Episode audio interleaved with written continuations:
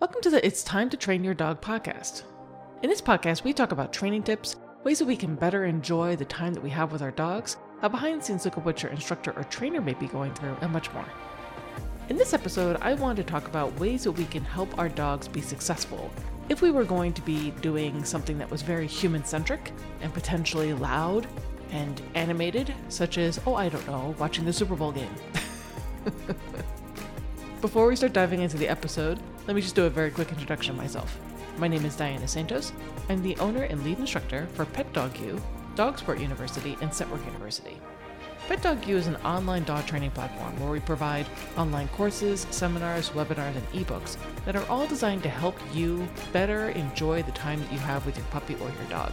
So we do this by outlining positive reinforcement and reward based training techniques so that you can really maximize on how wonderful it is to share your day and your life with your little furry friend.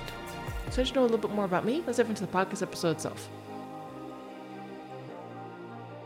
So, in this episode, I want to talk about how it is that as dog owners, we could potentially help our dogs be a little bit more successful if we were planning on doing something that was going to be extraordinarily human centric, potentially loud, and rambunctious and, and ruckus, such as watching a Super Bowl game, because I am recording this on Super Bowl Sunday. So, this can apply to any type of thing that you may be doing. Again, we are currently in COVID right now, so hopefully people aren't doing too many get togethers, but eventually life will turn back to normal. and there may be things like birthday parties or holiday get togethers or whatever the case may be. And there are times when we're doing these sorts of things that our dogs just kind of get lost in the shuffle. And it could be kind of scary for them. It could be stressful. They could even just not mind all that much, but they're just underfoot, right? You're like, let's take the Super Bowl watching, for instance. You're sitting there, you got your your snacks. you're cheering for your team and your dog every time you make a noise they're like climbing up on the couch and they're like going down your throat being like are you okay like you know you just want to enjoy the game but for some reason right? They just seem to be right there. So I think it's important to understand from our dog's perspective that these types of activities and these types of things that humans do can be a little unsettling, or they could also be like really super exciting so that they want to be involved, right? They don't understand that they're supposed to just kind of go hang out somewhere while you scream either because you're happy or because you're not so happy at the giant flicky box that is your TV.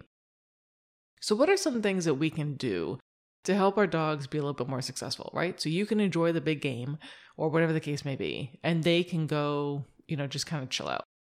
Well, the biggest thing that you can do is before you're actually going to do this human thing that has nothing to do with your dog, do some dog things. the biggest thing that you can do is really have a quick training session with them. You know, nothing too crazy, you know, 10, 15 minutes at most work on some of their favorite tricks, work on some of their favorite behaviors, you know, the things that you've been working on. But keep it fun. There's no need to like there's no need to drill this or make make it icky. And then end with it with a really nice fun play session.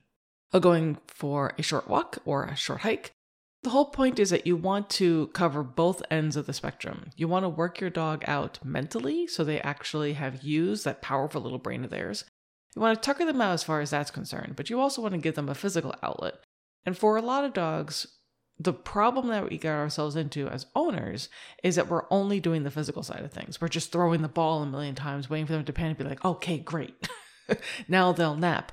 But the problem is if you only rely on that, you're actually creating, you're increasing your dog's threshold, where basically you're developing an Olympic athlete that you will never be able to satiate. So the way to counteract that is to ensure that you're also working them out mentally. And that's where those training sessions really come into play.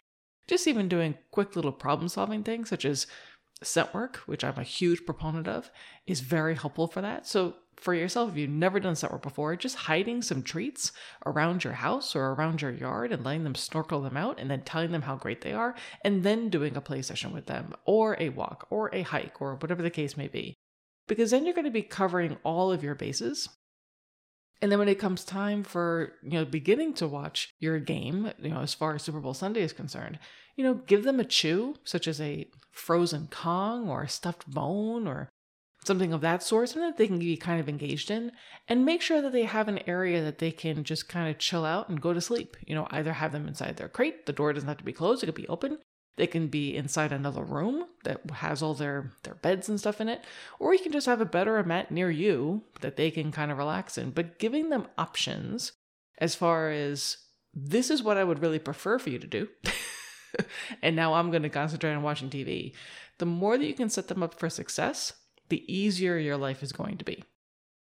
Now, again, ideally, during these COVID times, we're not getting together in big groups or anything, but eventually life will turn back to normal and you may actually get some get togethers. So, in those circumstances, you want to have the same kind of approach, right? Let's say that you have a, a party or something scheduled later on in the day. So, maybe like an hour out before people are supposed to come over. That's where, you know, someone within the home would be doing these short little training sessions with the dog, would do the play session, would do the walk or the hike. You would have your chews all set up already.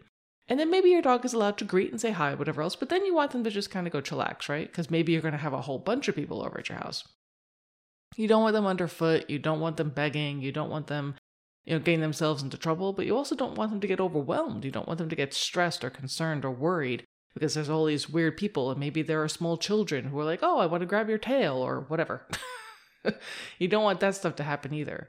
So, in those circumstances, having another room that your dog can then be safe in, ideally with at least a gate, or you can close the door to keep, you know, nosy people out of. but basically, this is where they would have their crate or their bed or their mat and their chews, as well as maybe some toys that you know they do really well with. And then they can just kind of relax while all the human chaos is happening somewhere else. This is just a combination of good management as well as, again, satiating them before you have the people come over so that they can be successful. Because the whole thing of where we start seeing these conflicts is that we're trying to do human stuff and our dogs didn't magically become humans. they are still dogs and they have needs and they have wants and they see and experience the world differently than we do. So when we are loud and rambunctious, even if you are screaming at your TV when you're watching a Super Bowl game, or if someone's telling a really great story or joke and everyone starts roaring in laughter or whatever. Our dogs react to that because they may not know what that means, right? It could mean that something is wrong. It could mean that, oh, we're going to have a fun play game. Great. Let me jump all over everyone and figure out who I get to play with. so it can be either part of the spectrum. But generally speaking, when people are doing these types of events, they're not really keen on having a dog jump all over them. So we just need to be a little bit mindful as far as being dog owners, how it is we can help our dogs be more successful in these kinds of scenarios. The other thing that we want to talk about really quickly in this episode is food. so, again, Super Bowl Sunday is a perfect example where typically people happen to have a lot of really yummy snacks and things that we can kind of just shove into our faces as we're watching the game. And again, with other types of get togethers, once we are past the pandemic area and we are having get togethers again, there's going to be a whole lot of food around, right? There's just people have little little snacks and things that they can kind of grab and go. This is perfect for dogs from a dog perspective they have all these different marks in the crowd that they can try to say, like, okay, can I convince you to give me food? How about you? How about you? And then if they have, you know, children that are more dog height, they can just come right out and just and just snatch it right out of the kid's hand and be like, okay, great, thanks. I appreciate you giving that to me. Or they may just help themselves. Be like, oh, look, here's a little plate with a whole bunch of food on it and no one's paying attention. I'm just going to help myself. And this is where people can get really upset, obviously. You know, you spend a lot of time getting all this stuff together. I doubt that your guests are going to be really cool with eating dog slobber hors d'oeuvres or anything. so it just it causes a bunch of problems, right? But instead of getting upset, think about these things ahead of time and that your dog is just simply being opportunistic and they're problem solving. They're being a dog if you have food available that the dog can somehow figure out how they can get, they will likely try to get it. so we need to think about these things when we're doing these types of events or get togethers or whatever the case may be. And figure out do I need to put the dog somewhere else so that they're not getting themselves into trouble? Do I need to have the food situated in such a way that the dog cannot get to it? And do I need to be doing other types of training before this event to help my dog understand that they really shouldn't be doing that kind of stuff, right? They shouldn't be counter surfing, they shouldn't be knocking children over for their food or jumping all over people or stuff like that. Now, again, because hopefully some people will listen to this before the game today, I don't expect your dog to be fully trained on this in, you know, a matter of hours. It's not going to happen. But there are management things that we can do. So, again, the easiest thing is that when you're going to have a whole lot of food out and you can't keep track of everybody, put your dog somewhere else. Even just behind a gate with a chew or a toy or something, something that they can be invested in while everyone else is kind of munching and moseying around and doing whatever. Again, it's all about setting your dog up to succeed. We're not punishing your dog, we're actually keeping them out of trouble, right? And because you're giving them something really awesome, like a frozen Kong that's stuffed with peanut butter and then frozen, or, you know, you could be really creative as long as it's doggy appropriate. They're like, wow, this is great. Yeah, sure, you guys go over there and do your own thing. I've got this awesome thing that I really like. and no one's bothering me for it, which is awesome. But let's say that you wanted to plan something out, right? You were trying to think ahead, months from now, where maybe life is back to normal, and you want to have, let's say, a birthday party or something, or even just a get together, right? Be like, wow, we can be together in the same space, and, you know, that's okay. Or maybe just people that's in your house, right? You're like, we're just going to decide to have a little happy whatever. And you want to think of ways that you can help your dog be successful so that if necessary, you can place them into another room, but maybe there's other training things that you can do. And this is where one of our online courses that we offer through Pet U would be very helpful for you. It's called the Leave It course. So, the whole premise behind this course is that your dog is going to learn self control and impulse control. And you are going to be teaching a cue that would teach them to look back at you and to leave something else alone. But it's not using punishment, it's a thing that your dog will enjoy doing as opposed to hearing that word going, oh no, something terrible is going to happen. it's more like they hear that word and go, wow, okay, I'm going to do something with my person. And that's what you're looking for. Because if you go the other route, it just means that your dog still wants to get the thing. They're just going to find a more sneaky way of getting there. so I would strongly urge you to check out that course. It's actually up on our site, Pet Dog U. It's taught by one of our featured instructors, Lori Timberlick, and she did an excellent job. So you can enroll either as a student, where you would have full access to all the course materials, but you would also be having an intensive learning experience where you would be submitting weekly homework and videos for Lori to review and provide feedback on.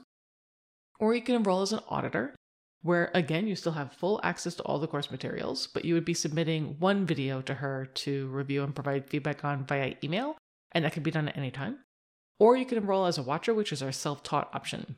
So we actually have our student session starting for February tomorrow, Monday, February 8th. So if you were interested in enrolling in that, I would strongly encourage you to do so as a student. If you wanted to enroll as an auditor or a watcher, those options are available all of the time. So you don't have to worry about any deadlines as far as that's concerned. But I just wanted to put that out there that, you know, again, if you do have some plans in whatever regard of having people moseying around with food, particularly, and you're like, I really would like to train my dog to not mug people for their food, then this would be an excellent course for you to get a leg up on that as far as that's concerned. So, just to recap, what can we do, right? We're having some kind of activity that's only human focused. We really would rather that our dog not be all over us while we're doing whatever it is that we're doing in this situation, watching the football game, there are tangible things we can do to help our dog be successful. The first thing is that we should, at least an hour before whatever it is that we're going to be doing, we should be training with them. Again, a short 10, 15 minute training session where they can actually think.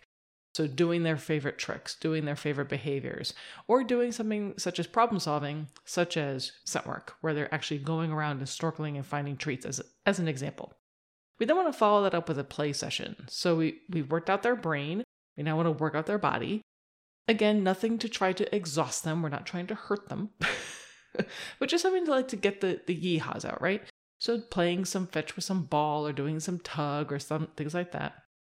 And then following up with a short walk or even better a hike, you know, where they get to go out and enjoy nature or whatever else. So give yourself some time, right, to do this stuff before you have you're going to be doing this thing. Because then your dog is going to be pretty well satiated, right? They're going to have their mental needs met. They're going to have their physical needs met. They got to enjoy doing some exploring as far as walking or hiking, all good things.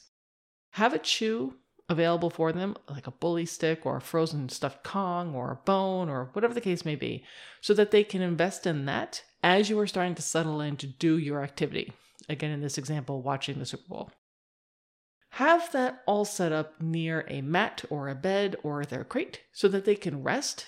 Because a lot of times, after your dog has done all these different types of things, they've done their training, they've done their playing, they did their exploring, and then they're settling down to give them their chew, they kind of go into the Zen state and then they sleep, which is really what you're looking for. You would like for them to just kind of nap while you're doing whatever it is that you're doing. And you absolutely can provide them with a separate space from you in order to settle. So if you know that you get really loud and rambunctious when you're watching the Super Bowl, as an example, then maybe have your dog in a different room. You know, put just a gate up in front of the doorway where you can just close the door, but just make sure that you're providing them with stuff, right? That they have their shoes, they have their beds. And it's not a punishment. You're just trying to provide them with a safe space away from you so that they can just kind of settle and chill out. So, those are some of the things that you can try to do. But we always want to hear from you. Did you find this podcast episode helpful? Did it give you any ideas? Were you able to listen to it before you had to do your Bowl? We're going to be posting this on our Pet Dog U Facebook page. So if you have any comments or questions or ideas for future topics, you can always check us out there. Alright, guys, thanks so much for listening. I hope you have a great rest of your weekend. Happy training. We look forward to seeing you soon.